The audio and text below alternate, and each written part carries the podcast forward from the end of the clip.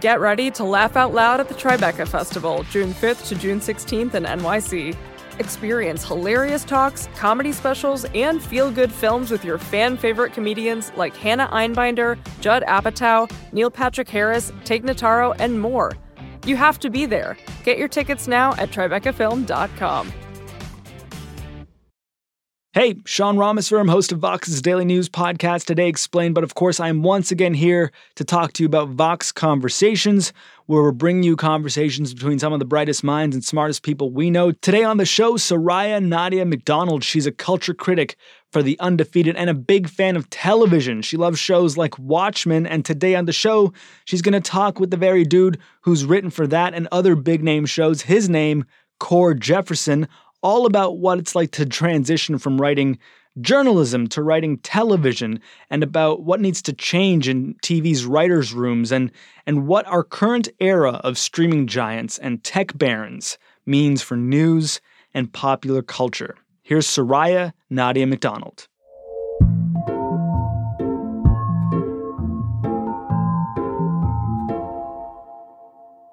If you don't know the name Cord Jefferson, you almost certainly know his work. He's an Emmy Award winner who's written for some of the best known and most well regarded shows of our TV boom time. They include Survivor's Remorse, The Good Place, Succession, Master of None, The Nightly Show with Larry Wilmore, and my personal favorite, Watchmen. With his recently signed deal with Warner Brothers Media, his career is on a path to only expand from here. But before he wrote television, Cord was a journalist who wrote and edited for the Nick Denton owned media company and site Gawker. Writing for a gossip blog known for its sensationalism and, uh, let's say, irreverence is quite a contrast from the warmth, empathy, and earnestness of a lot of the shows that he went on to help create. So I wanted to know how he came to make this dramatic shift of tone in his professional work what it's like to be at the center of two very different waves of media innovation, not to mention a writer of shows and subjects other writers are obsessed with. with his launch earlier this year of a fellowship to fund journalists looking to transition to TV, Cord's not only looking to help others do what he did, but also bring more diversity to TV writers' rooms. Cord Jefferson, welcome. Thanks so much for being here. Thank you so much for having me. I'm uh, I'm really honored. And congratulations on your statue. Thank you. Thank you very much. I just yeah, we won it in September, but you know there was delays due to COVID, so it just arrived a couple weeks ago. So it's uh, feels a little surreal. Where have you Where have you put it? Just on a bookcase in my bedroom. I, I, you know, I have friends who told me that I should put it in the living room right when you walk in, but that's that feels a little aggressive. I don't, I don't, I don't feel the need to do that. So I want to make sure I have this right. Where were you living when you were working for Gawker? Uh, when I was working for Gawker, I was living in Los Angeles, and so my title was West Coast editor not because I did very much editing or or sort of was covering all of California, but just because I didn't want to move to New York. And so they said that's fine, and they just gave me the title West Coast editor. But mostly I was just blogging like everybody else. Oh wow. Okay, so that's really interesting because like Gawker its reputation, the sort of like original recipe Gawker, yeah. is as this very like New York centric media entity and, you know, enfant terrible. yeah, that's an elegant um, way of um, putting it. Most people would just say a bunch of jerks.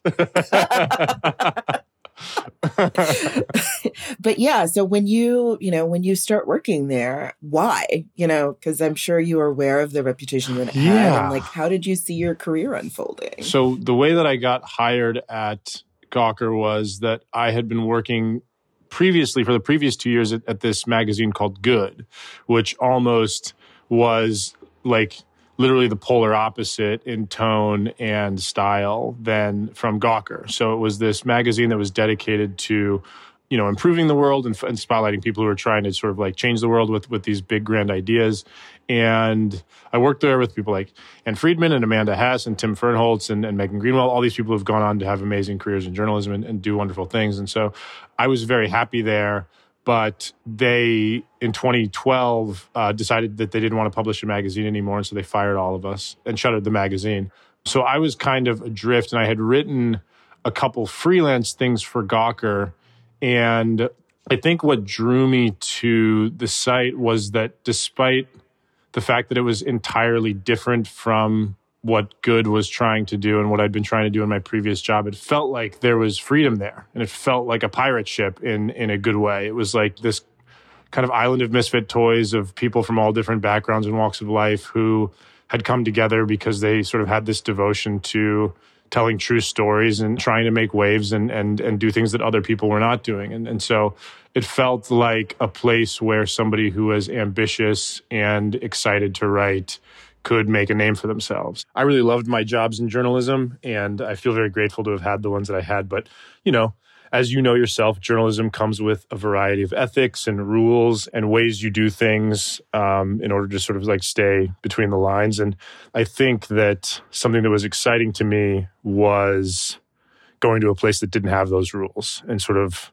you could do what you wanted to do and write what you wanted to write and say what you wanted to say without a lot of restrictions. And I think that everybody who worked at Gawker would probably admit that that sometimes that that worked out for the worst. But you know, I wasn't really thinking in those terms. I was mostly just excited to to work there because I had been such a fan of it for so long. Yeah. How old were you when you started working at Gawker? 2012. I was uh 30. It was the year I turned oh, 30. That's exciting. Because I was just like going back and reading like some of your old stuff. And you have this piece that you wrote about Mad Men. And basically, if we're thinking back, everyone was just sort of like vociferously consuming the show, like really obsessively every week, right? And trying to suss out what Matt Weiner was what clues he was, you know, leaving by like the books that Don was reading and all this sort of stuff. And you're talking about how the men in this show are really just kind of terrible people. And if you want to kind of like, if you want to make a terrible person look good, just put them in a Don Draper yeah. That was the first thing that I ever written for Gawker, actually. Uh, and, you know, I, I really, really love Mad Men. In my opinion, Mad Men is the greatest show that's ever been made for TV. It's at least my favorite.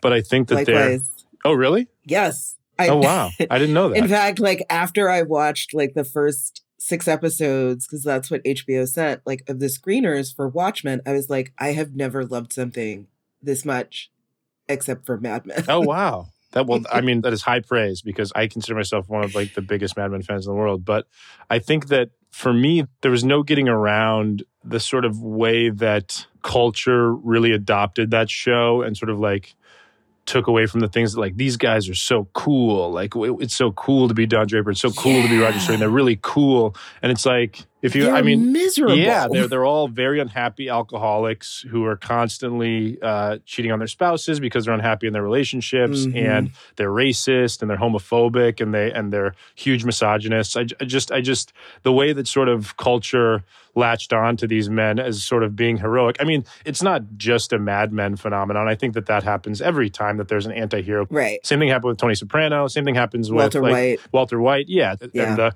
the villainization of Skyler as just being like this monster who won't let her oh husband oh my God. kill everybody and, and sell meth all the time as being like this evil antagonist who's like ruining Walter's life. Right. That happens with with every show, but I think that it was it sort of seemed especially pronounced because there wasn't like GQ style guides for Walter White. There wasn't like GQ style guides right. for like Christopher uh, Moltisanti and stuff. Like like those guys weren't I think being um, valorized in the way that that Don Draper and Roger Sterling and the rest of the people on Mad Men were. It felt odd to me. It, was felt like a visual treat. Yeah, I mean it's such a cool looking show, and everybody on it looks cool and they're attractive, and so I understand the impulse to do that, but it, it felt like that was happening in such a way that sort of like people were forgetting what the actual, at least in my perspective, like what the point of the show was. And it, I think it was like especially pronounced because it was a show that like subjugated women so deeply and just like had no mm-hmm. black people or like any person of color really on it at all in such a way mm-hmm. until the later season. And then oh, those people were subjugated. Um, right. There was a lot of discussion at that time about shows like you know because there was a discussion of girls not having many people of color despite the fact right. that it was set in new york city they're like how is this show set in new york not full of like black and brown people uh, and then so, Lena Dunham said, "I'll show you. I'm going to have a black boyfriend, and he's going to be a Republican."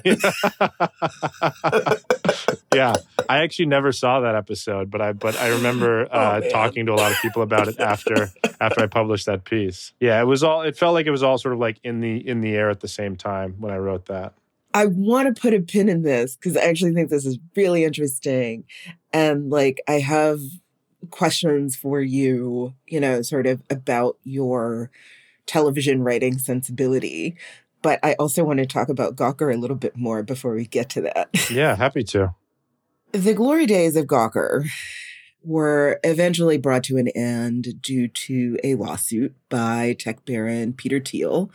Um, for those who don't know, Peter Thiel is a billionaire who co-founded PayPal, um, the VC fund Palantir. He was the first outside investor in Facebook, but he's he's not especially well regarded among those who used to work at Gawker. So tell us why that is, Cord. Um, I will firstly say that that I left Gawker by the time the Peter Thiel drama was was unfolding and uh, the Hulk mm-hmm. Hogan stuff. So I wasn't yeah. sort of in the thick of it the way some of my former colleagues were. But I will just to sort of like give uh, an understanding to your listeners who may not know, Hulk Hogan brought a lawsuit against Gawker, which had published a tape of him having sex with his friend's wife. And Gawker published, uh, I believe, a 10 second excerpt of that tape. And Hulk Hogan sued. And what came out in the course of the lawsuit was that Hulk Hogan, his lawsuit was being funded by a slush fund that Peter Thiel had established at a law firm for anybody who wanted to sue Gawker. So anybody who wanted to bring a lawsuit against Gawker would have their legal fees paid for by Peter Thiel who was out to basically destroy Gawker. So it's almost like a war of attrition, but with money, which he has. Yeah, which he has gobs of. of. Yeah, which he has way more of than nearly everybody on Earth. And so, you know, he pretty quickly, effectively bankrupted Gawker. Wow. Yeah.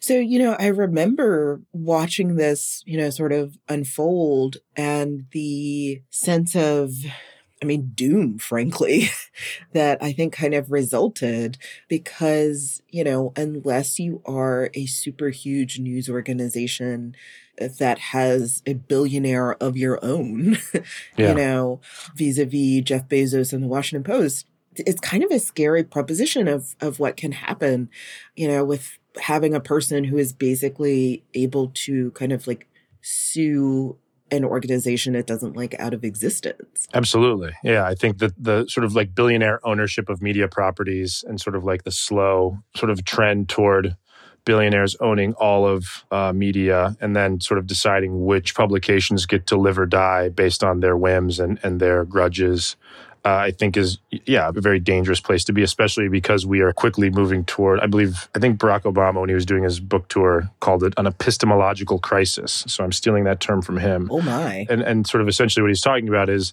is sort of the way that now that there are outlets that are outflanking Fox on the right and many outlets mm-hmm. outflanking like MSNBC on the left, and that, you know, we no longer exist in a country where facts mean anything and sort of like there there are multiple determinations now of like what one plus one equals. Uh, you know, Newsmax is going to tell you something different from Fox, uh, which is going to tell you something different from the New York Times, which is going to tell you something different from uh, another outlet. I just think that the fact that we cannot agree on basic factual information is a scary place to be. And the fact that the richest people in the world can sort of like manipulate those publications and, and kill them and, and, and sort of bring them back to life when and if they want to is, uh, I think, sort of only adds to the, the terror around this entire thing. Yeah. I mean, you know, we spent the past four or five years hearing daily attacks on the news media coming from the president of the United States himself, someone Peter Thiel supported. I know this isn't your problem anymore, but what are we going to do? I wish I had an answer. I think that, you know, I just try to support good journalism. I try to pay for subscriptions to journalistic outlets that I believe are doing good, important work. But I, but you know, there's this slow march. I, we just found out that just the other day that hedge fund bought the Tribune Company, which is like another, oh, a, a, another horrific development in the world of journalism. And, and you know, that they're going to do what hedge funds do and just strip those places for parts. And I think that the deterioration of good local journalism is going to lead to probably a lot of people getting away with a lot of gross things in, in these sort of like smaller market cities, yeah. unfortunately. And, and, and it seems like, you know, unfortunately, we're going to be left with the LA Times, the New York Times, and the Washington Post as sort of like the sort of main contenders for, yeah. for truth and, and decency in journalism, which is horrifying because I think that you know the, the work that those kind of small market papers have been doing for literally centuries is so so so important. So I know all It of that is is, just more right? doom doom and gloom. There's not really any solutions there. I mean, but it's important to talk about because I don't think people really sort of like recognize the dangers of these things. I think that the Yes. the, the importance of small market journalism, I think, cannot be understated. And the and the, Yeah. the things, the work that those journalists were doing, and sort of like the stories they were uncovering, and the sort of like the corruption in those in those places was Yeah. very, Mm-hmm. very helpful and beneficial to a lot of the people in those in those cities and, and states. So it's a scary thing that that should be discussed. Yeah. And I mean, you know, this is something that basically comes up in succession. Um, Mhm. You know, not exactly, but it is about this sort of dynastic media family. They're sort of strange in that way that, like, extremely wealthy New York white rich people are. yes. um, but yeah, but there is a storyline where the Roys, you know, where the company basically ends up, I would say, going on this boondoggle with this web based media venture that feels very similar to the kind of space that Gawker yeah. occupied. Vaulter. Yes. Vaulter, exactly. yes. I believe Vaulter is the future of this company. I'm, se- I'm fucking dead serious. Just, you can't question my belief in what you've all built here. You know, in, in, in what Lawrence has built. But if we're gonna come through here, we need to be light on our feet. That's why I personally think it would be a mistake for you to unionize. tell us about like developing that you know i think part of the reason why it's such an object of obsession on twitter is because twitter is so heavily populated and used by journalists Yeah, media Um, types, of course. and we're like oh we recognize that yeah that's Yeah, I think the reason that that spoke to so many people is because I think that people have really rallied around journalism stories. So you have all the president's men, you have Spotlight, you have the newsroom. You know, audiences are drawn to those things. But I think that something that's unfortunate is for many journalists, what's not being captured is the present moment, which is a very scary moment for a lot of journalists. And I think that uh, the reason that the, right and I th- and I think that the reason that that episode and that sort of like season in particular spoke to journalists is because that's sort of what it feels like for a lot of people. You know, I, I think that if you talk to any journalist in America right now, I would say a, a large number of them are, are very terrified about the precarity of their professional situation, and I think that a lot of them Yeah. are um, just waiting for their time on the chopping block, and, and they're uncertain when that's going to come. And so I think that an episode that speaks to that, that sort of like speaks to the way that the millionaires and the billionaires of the world are, are, are marching into these places and sort of like just eliminating people's uh, livelihoods and, and careers based on a whim feels very real to people. Okay, guys, everybody, if I can just have a second. I just wanted to update you on a couple of developments. Uh, some of you may have noticed servers are down, and we're setting a satellite office on 7, and I'm afraid I have to inform you you are all dismissed. Yeah, you're, you're all fired. So if you can leave your laptops where they are and hand in your passes, security will be coming around now. Been through everything you've shown me. Food and weed. Those are the only two verticals driving revenue, so we're folding them in. And uh, yeah, you're all free to leave. This is a joke. When I interviewed for Succession, they asked me very specifically about Gawker, and so I assumed that that was going to be a storyline in the season. And then when we got in there, I sort of we, we talked a lot about unionization because there was another writer on the show, uh, Will Tracy, who had worked at The Onion when um, sort of like The Onion was going through its change of ownership and, yeah. and sort of like layoffs and stuff. And so he and I had a lot of PTSD from our days in the trenches, and a lot of that went went into that episode and that season. So the thing I wonder is because of the experiences that you have like in life and you know the sort of sensibilities that I think once you develop as a journalist are very difficult to shake particularly when it comes to pouring sunlight into areas that people obviously want to keep dark Yeah. for whatever reason. I'm really interested in how you navigate this in a world of make believe. You're like navigated in my storytelling, you're saying? yeah. Without speaking too much, the two projects that I'm that I'm currently are most imminent for things that I want to create. One of them is Scraper, which is based on journalism and and and you know it's about a lot of other things, but but one of the things it's about is is about journalism today and, and sort of what it looks like and, and the the pressures it's under and the, the players in in the journalism economy these days. So I'm touching on it there, and then the other show that I'm working on is also set in the world of journalism and is about a, a completely different person and sort of like the, the way that, that journalism and media is is going these days. So I, I am trying to touch on these things because I think that they are of great importance. And I think that I have yet to see a journalism story that really speaks to me and the way that my life was when I was a journalist and the way that a lot of my mm. friends' lives are at present because they're still journalists. And I think that yeah. I'm trying to put something on the air that I think speaks a little bit more to the reality of the situation now not to discredit any of the work that you know spotlight has done or the post or or any of those other things because i think they're all good and and, and have merit and, and are important stories yeah. to tell but i just think that none of them really feel relevant to the way that that I did journalism or the way that my friends do journalism. Okay, you are a person that fascinates me because it almost feels like you're you're kind of like media Forrest Gump. what does that mean? I was hoping you didn't mean like slow witted, no. sitting on a bus stop like a no. no, you just managed to like somehow like be around for everything. okay, let's take a quick break. And when we're back, this is a boom time for TV makers. But it's also a time when a few giant companies control enormous swaths of the entertainment we all consume. Is this a problem? I asked Cord Jefferson what he thinks after the break.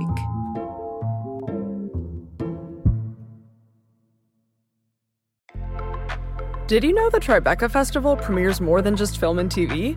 Tribeca's audio storytelling program, sponsored by Audible, is happening June 9th to 13th in NYC. It includes premieres of new indie podcasts and live tapings of popular podcasts you know and love. Attend Slow Burn, the hit narrative podcast exploring the Briggs Initiative. Experience an exclusive live taping of Criminal with special guest Melissa McCarthy as they investigate complex stories of people who've done wrong or been wronged or get a vibe check on today's politics, entertainment, and news with a live taping of Vibe Check with Lena Waithe. Don't miss it. Get your tickets now at TribecaFilm.com.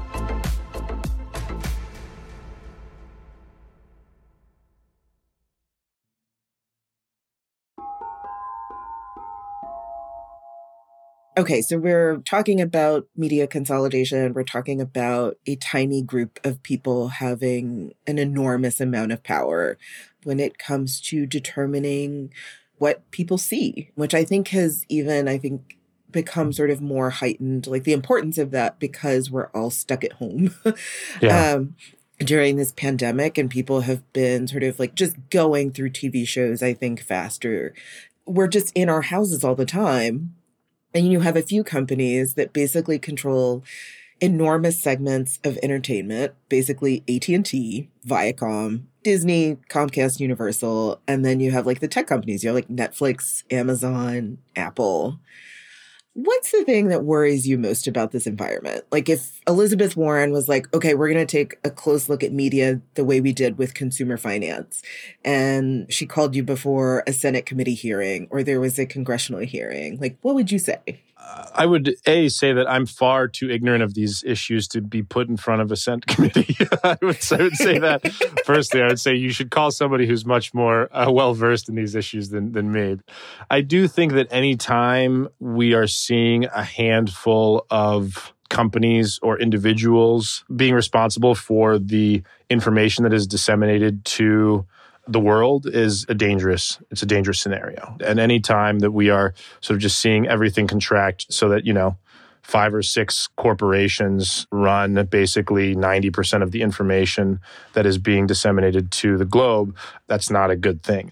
I do think that creatively it seems like we are in boon time. Yeah. I think that a lot of people are getting a lot of opportunities to create a lot of film and television. And I think that that is good. Feels like there's just a ton of outlets for the stuff that I want to make and the stuff that other people want to make. And it seems like at least Mhm. the people that I want to work with are being very thoughtful about bringing in women and people of color and queer people and other minority groups that have been sort of like closed out of entertainment for so long. So I will say that there are, even in these big, powerful positions, there are very, very thoughtful people who are thinking about these things and thinking about how to um, remedy some of the problems that have been plaguing this industry for a long time. So it does seem like that now is a good time for people who want to be in this industry to make stuff and, and to try to make interesting stuff that stands out from the rest. So, you know, I think that eventually maybe something will have to be done. Uh, but for the time being, I, I- don't want to say Elizabeth Warren needs to come in and, and, and clean house in Hollywood.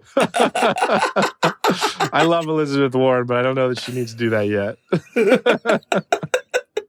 Look, my paychecks come from Disney, right? Which owns E ESPN, which owns The Undefeated. like that's usually my spiel. I totally time. forget about that. Yeah, that's true. I, I totally understand what you mean.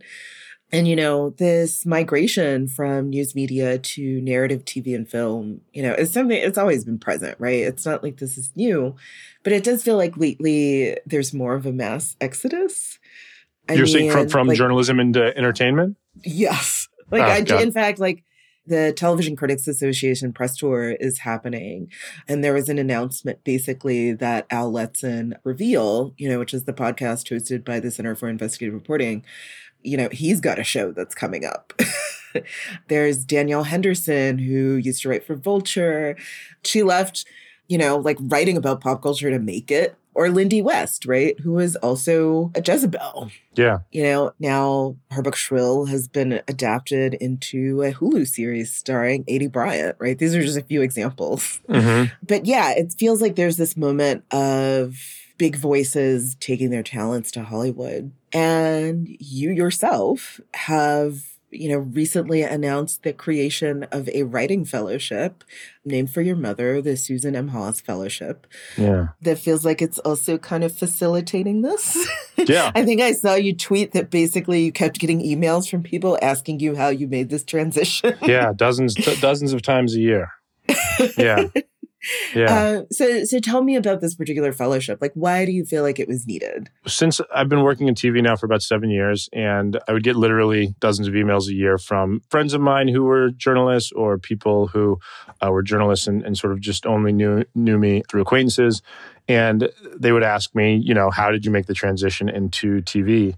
And I would try as often as I could to get on the phone with these people and give them some pointers. I mean, the way that I got into TV was, you know, one day a guy read some of my journalism and asked me to come write for his TV show, which which uh, at the time I thought was probably pretty common, and I've since learned is not common at all. And so, Was I- this survivor's remorse? yeah, yeah, it was Mike O'Malley for Survivor's Remorse. Yeah. But so the way that I got into it was, you know, pretty unorthodox way of getting into it is, is somebody read my work and asked me to come work on his TV show and, and and then I just stayed in it. So I would talk to these people and I would say, you know, here's what I think you can do, but I don't really know how. I, I can't I can't tell you how I did it because the way that I did it is probably not, you know, it's no guarantee that that's going to work out for you. So I would always hang up the phone feeling badly and feeling like I, I wish that I could do more in some way. And so when I signed this deal with Warner Brothers, I, I sort of came into more money than I thought that I would ever make in my whole life, and and, and I thought, you know, what what what can I do with this? Congratulations. Thank- Thanks, thanks. I you know I I think that if any writer gets into writing to be rich, like you, that is a bad bad bad choice.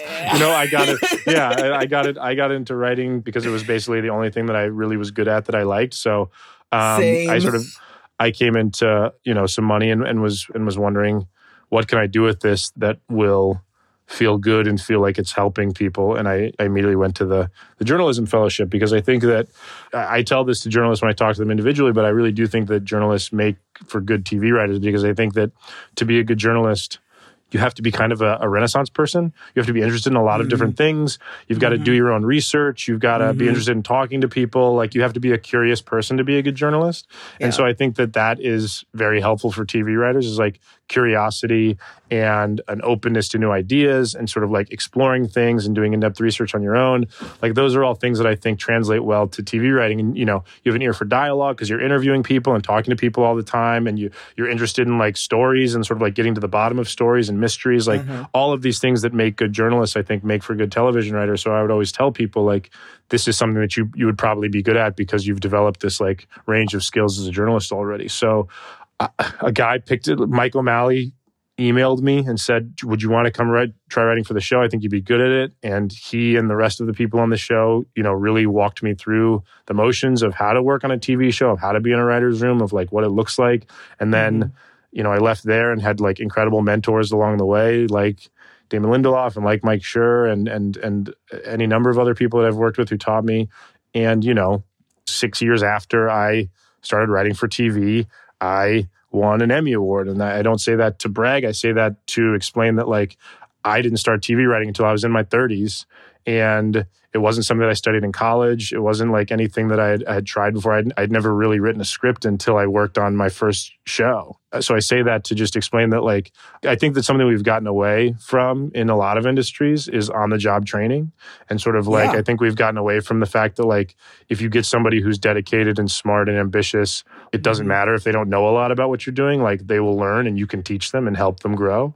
And so yeah. I think that I'm trying to put that into action and put my money where my mouth is and say that like I think that you can take people who have not done this before and sort of teach them over the course of 6 months and sort of like develop their skills and get them allow them to get a foothold in this industry and then hopefully build a pathway for themselves. And I you know you know I, I think that mm. now is especially a good time to do this just because journalism is being decimated in so many ways by so many ghouls. I know that there's a lot of journalists who who are incredibly talented writers and reporters, and, and they're looking for, you know, a lifeline. And so hopefully this can serve as a lifeline for at least a couple people. And it's a way to keep writing. Exactly.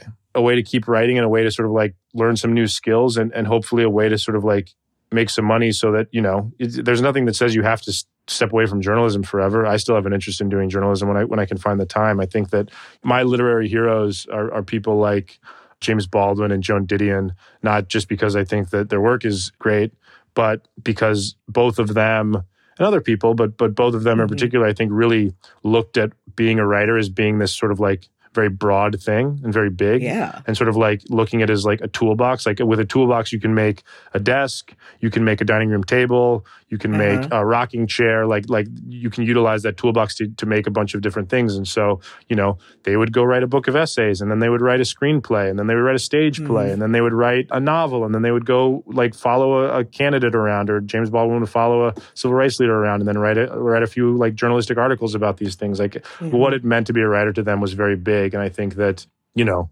unfortunately, like culture has diminished people's belief in themselves. siloed. Yeah, and it's and people will say like, oh, "Well, I'm I'm a sports writer, or I'm a political journalist, or I'm a music critic," like as opposed right. to like you're a writer, like just and and you can do a bunch of different things, and you should try to do a bunch of different things. I love that. I love that. It feels like common sense.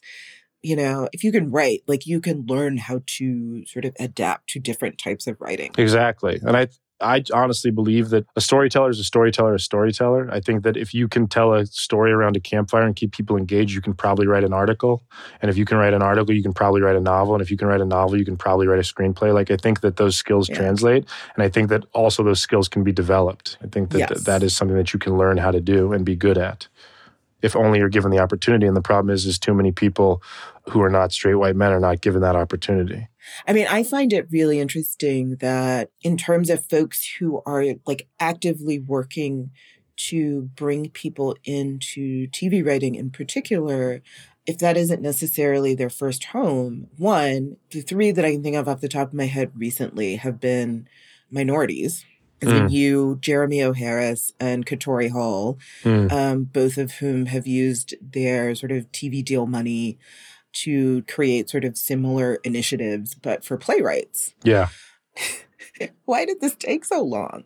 I, I mean, I think that it, uh, if you do not work in entertainment, it can feel impenetrable from the outside. Like it, it, it really can't. If you do not know somebody, if you're not a, a kid who like worked on the Harvard Lampoon, and then like you know half of the people that you work with on the Harvard Lampoon like go work on The Simpsons or like some Or other SNL. sitcom, SNL exactly, and sort of like they bring you in. Or if you're not like born in LA and your parent, your dad's a producer, your mom's a director, Right. like if you do not have mm-hmm. those things, it can feel impenetrable. Like it felt impenetrable to me. I'm a black kid from Tucson, Arizona. Like I, I don't have any family that was in the industry, and so I was like, I was always interested in it, but I was like, that's going to be something that is that is not for me. You know, I, I uh, it's just like I'm going to have to be sort of like on the fringes of it forever. And so once I got in, and I realized like, you know, I think that there's a lot of people who like the clubby nature of it. I think that these mm. sorts of like country club mentalities of places exist because there's people who like that. There's people who like the gatekeeping. Like I think that it makes them feel powerful or special to sort of like mm. be in this sort of rarefied air.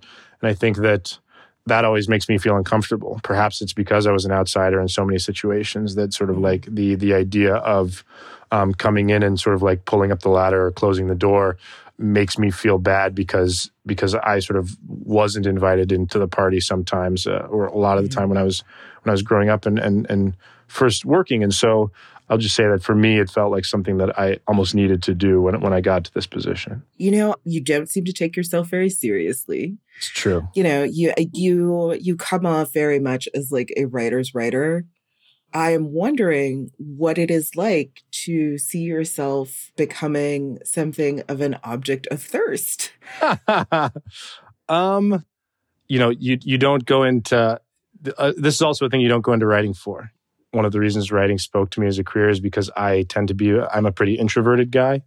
There's a lot of sort of like tumult in my interiority. I, there's a lot of. Uh, there's a lot. Uh, the surface may look placid, but I promise you, there's a lot of activity under the surface that is um, anxiety and fear and anger, any any any number of sort of like tumultuous uh, emotions. But I became a writer in many ways because I I sort of like to be alone in, in my room with with my thoughts, and so. I'm very sort of nervous about being the center of attention. It's never been my MO. I'm not a I think that there's actors for that. And so like I'm happy I'm always happy to let the actors take center stage while I sort of like sit behind them and write the lines. You know, I knew there was something because earlier in our conversation, I was like, okay, we're going to put a pin in this. And it was about Mad Men and the gulf that can occur between the ways that an audience can kind of valorize terrible people and the way that they are written on shows that are really interesting and are not necessarily saying that these people should be valorized. And so knowing that like that is something that you observed, you know, back before you started writing TV, but you seem to have managed to kind of like circumvent that thing that we were witnessing with people being sort of taken in by Don Draper's handsomeness and Mhm. And that sort of smoothing over his misery and you know the way he's like inflicting that on other people. I think that one of the nice things about I think well written stuff is that it sort of allows you to to see the universality of the human condition. And so I think that that for me, when I approached Succession, it's like I don't I'm not friends with white billionaires like those that, that's that, that- that's not that's not like who I hang out with that's not that's not the life that I'm from right like and Right. so so you I think that you can approach those situations going like well I don't know anything about this. I don't know anything about these people.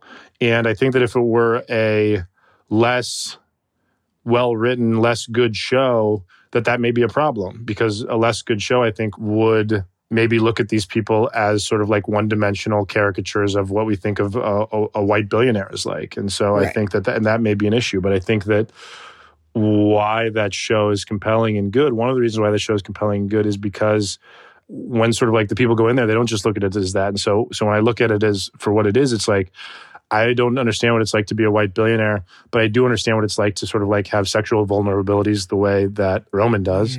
I do understand what it's like to feel like I've disappointed my father the way that Kendall does. I do understand the mm-hmm. way that it's that I feel competitive with my siblings the way that they all do. I just they're human beings before they're uh, white billionaires, and I think that to me that is what I've always loved about about film and TV. Is you know I was raised in Tucson, Arizona for the majority of my childhood, and which, you know, it's a great city, but it's pretty homogenous and and and Yeah. my particular corner of it was was especially homogenous it was sort of a lot of middle class to to very affluent uh, white people and and so i used tv and, and movies as sort of like a way to get out of there and sort of like explore other other realities and, and other identities. And so you know i remember from a very young age wanting to live in brooklyn new york because my parents took me to see do the right thing. They took i was probably a little oh. too young to see do the right thing if i'm being honest. But my parents understanding how homogenous tucson was were like very into me getting black culture where, where i could get black culture. And so they took me to see so they took me to see Do the Right Thing when I was when I was seven years old, and I and and like I remember being in love with Spike Lee ever since then, and sort of knowing that like I was going to move to Brooklyn one day because I wanted to I wanted to live in Brooklyn because I wanted to live in like in, in Spike Lee movies, and so when you're looking at something good. I think that you just sort of like understand the universality of the human experience. I think that that it doesn't matter if you're watching a Bong Joon Ho movie that's all in Korean, or if you're watching a Tarkovsky movie, or if you're watching sort of Mhm. like anything that feels like so outside your reality. If it's well Yeah. done, then sort of like it scratches that that itch of like, oh, I'm I'm understanding that like all of these people are just human beings just like me. And so I think that for me, that's my goal when I write is the things that I'm trying to create center black people. And Yeah. and the reason that I want to center black people is because I think that far too often the ways that we've centered the stories in which we've centered black people and the black experience has been, I think, stereotypical or or or you know outright offensive sometimes. And I think that thankfully things seem to be changing for the better in, in that regard and, and and more people are getting to tell authentic stories in, in their own voice. But I think that I still want to center black people as just like, you know, just to explore the, the reality that we are human beings and that that, that we feel the same gamut of emotions that you do and go through the same the same issues that anybody does. And and you know, our stories don't need to mm-hmm. take place in poor urban neighborhoods or or in in gangs or or in dr- drug enterprises. Like I, I just think that th- that that has been.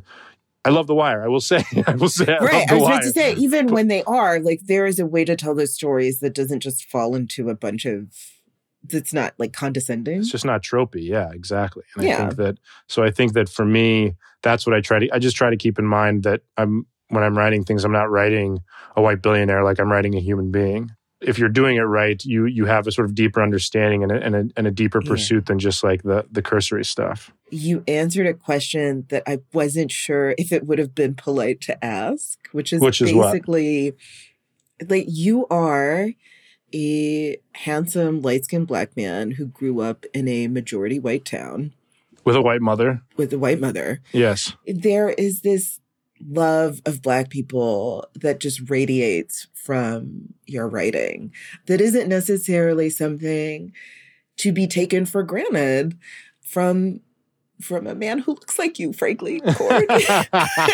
I appreciate that sentiment, and I think that finding what blackness meant to me was a very long, hard road because of those circumstances. Because a lot of the culture that I absorbed and a lot of the lessons that I learned from childhood, just by osmosis, just by virtue of being raised in America, I think Mhm. that I felt like, okay, I'm not. I'm not black enough. Like I, I, I sort of, I felt Mhm. like I, I'm not part of this community because I do not have these things that I think are important to be a part of the black community and that is like how you dress the music that you listen to the books that you read like the things that you do like felt to me like i needed to be separate from uh from black people that, that i was something different and i think that it took me a long time to realize that a lot of those lessons I learned from popular culture made by white people. A lot of those Yeah. lessons I learned from things that were that were being put out by by white people thinking that they understood black people and, and white people who Yes. who were saying like, oh, this is the black experience, and so I'm going to put Mhm. this on on television and in movie theaters. And I think that it took me until I was, you know, well well into my adulthood to realize like when I got to Brooklyn and I saw like, oh my god, like blackness is like huge.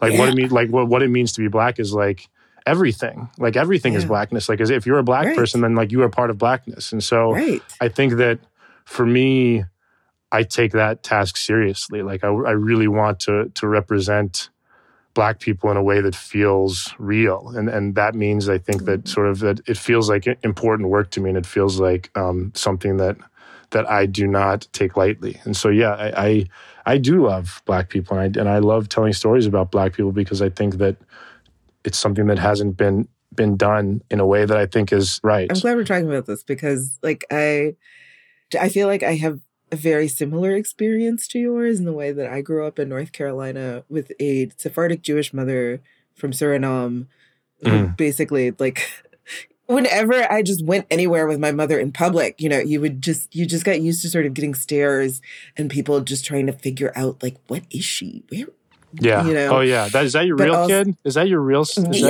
real? Yeah. My mom. My mom would always say, "Yeah, he's real." and you know but, but and also sort of like fighting through that kind of essentialism of what it means to be black because of the pop culture and literature and everything else that I was ingesting as I was growing up in the 90s. I I identify with that so heavily.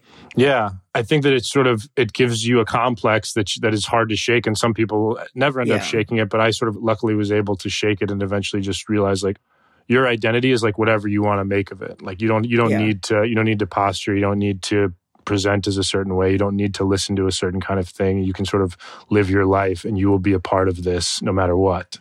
I think what Brooklyn was for you, that was what going to Howard was for me. Mm, yeah.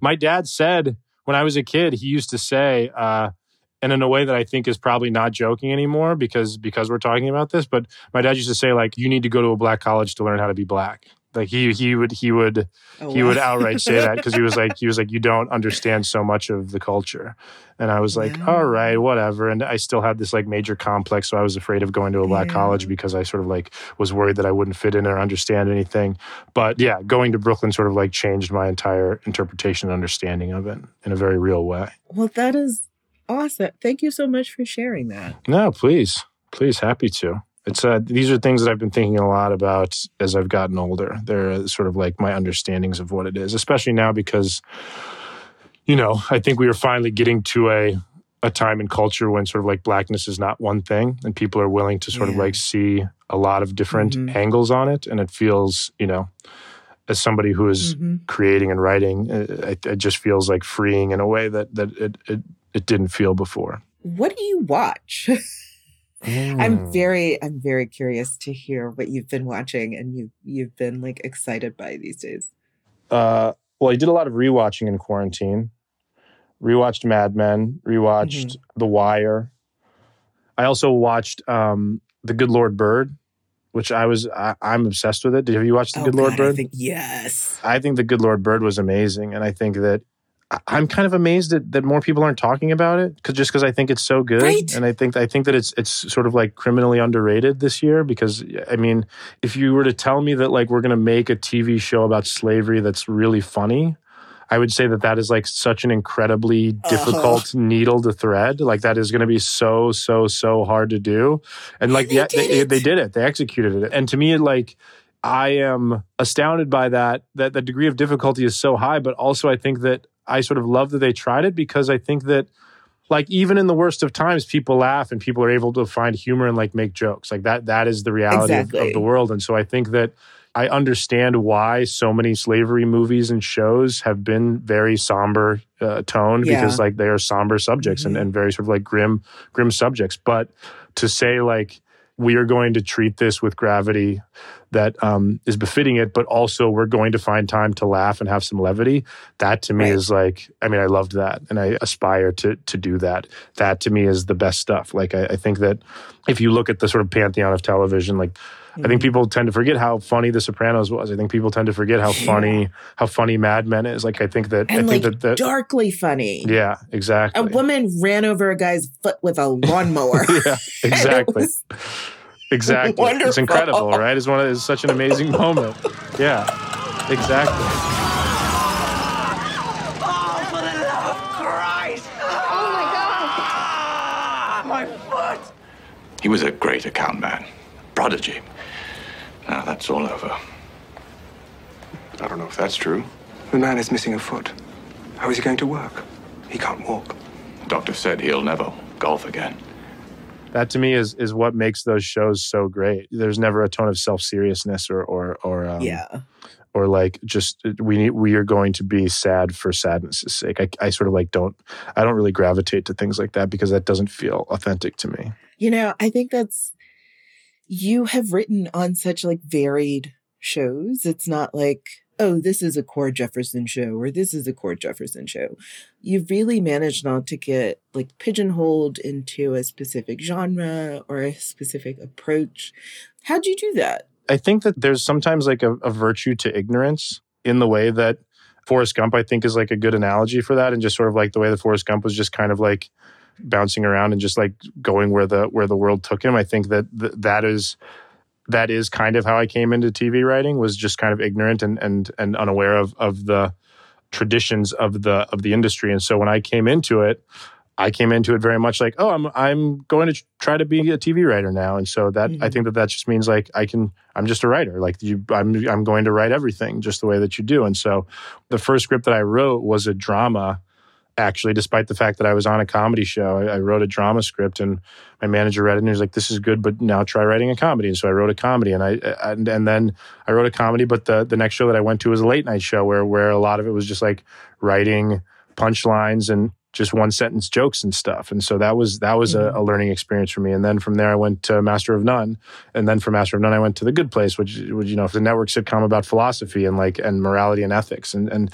and then from there, I went to Watchmen, so a genre thing. And then from there, I went to Succession, which is like more grounded. I think that I think that for me, it was just like it's going back to what I was saying about Baldwin and Didion. Like like I'm I'm a writer. I just want to write. And so I think that there's people who come into it saying like I'm a comedy writer. They they come into it saying like I write comedy and that's what I want to do. But to me, I think that yeah. you know if you look at some of the careers of those of the people who write like sort of the greatest dramas that people are obsessed with, you go back and, and a lot of those guys and women wrote on sitcoms to start with. They were writing on these sort of network sitcoms and then ended up 20 or 30 years later writing The Sopranos. And and I think right. that you learn a lot too from working on those things. You learn a lot about structure and timing and scenes and acts, act breaks and stuff like that. I think that th- those are good places to develop your skills. But I think that for me, it was just I came in saying that I wanted to be a writer, and when opportunities were presented to me to try something different, I took it. I, th- I mean, that's the if you want to like if there's like a secret to to my success the first thing is luck i don't like when successful people do not acknowledge the role yeah. that luck has played in their lives and so mm-hmm. I, I, mm-hmm. feel in, incredibly lucky for some of the opportunities i've been given but i think that it's also just a willingness to just risk humiliation and embarrassment and poverty for the sake of trying something new that was always something that I've been willing to do is like I've had a willingness to risk those things in an effort to take a chance on something that may fail grandly, but you know, I'm I'm happy to try it. You know, I was going to ask you what's missing from TV writing that you would like to see in the future. I think you kind of identified it, which is risk. Yeah. Absolutely. At least from from the perspective of a critic, but you know, from someone who's who's been in it for a few years. Yeah, that's the key for everybody. I think that's, I mean, that to me is the key to life. I think that everybody should be comfortable being afraid. Mm. That that is, I think, the problem with so much of humanity is that we are uncomfortable being afraid. And I think that if you can acknowledge, like, this scares me, but that's okay. If you can acknowledge that and then move forward with that fear in your heart and in your head, then I think that that is going to result in, in, a, in a lot of good things for you overall. You know i'm just comfortable being afraid and comfortable saying like this this might be a disaster and and, and i might embarrass myself and I, I might take a hit to my career and i might lose all my money. Like i might i might end up you know having to crash on friends couches. Like you know those are things that that i acknowledged as i pressed forward and, and things that i did and i think that it's it's served me well in the long run. I think that everybody should just be more comfortable being afraid and trying something new you know? Words to live by. That's been the thing that served me well. Well i i look forward to watching whatever results from your pen keyboard whatever. Thank you. Keep scribbling and thank you so much cord. Thank you. Thank you for having me Thanks for listening to this week's episode of Vox Conversations. It was produced by Erikk Geannikis. Our editor is Amy Drozdowska. Daniel Turek mixed and mastered this episode. The theme music you heard is by the mysterious Breakmaster Cylinder, and Liz Kelley Nelson is our editorial director of podcasts here at Vox and the executive producer of Vox Conversations. If you would love to let us know how you feel about the show, we would love to hear it. Send us an email, voxconversations at vox.com, or you can go old fashioned and just rate and review the show wherever you listen. Thanks so much.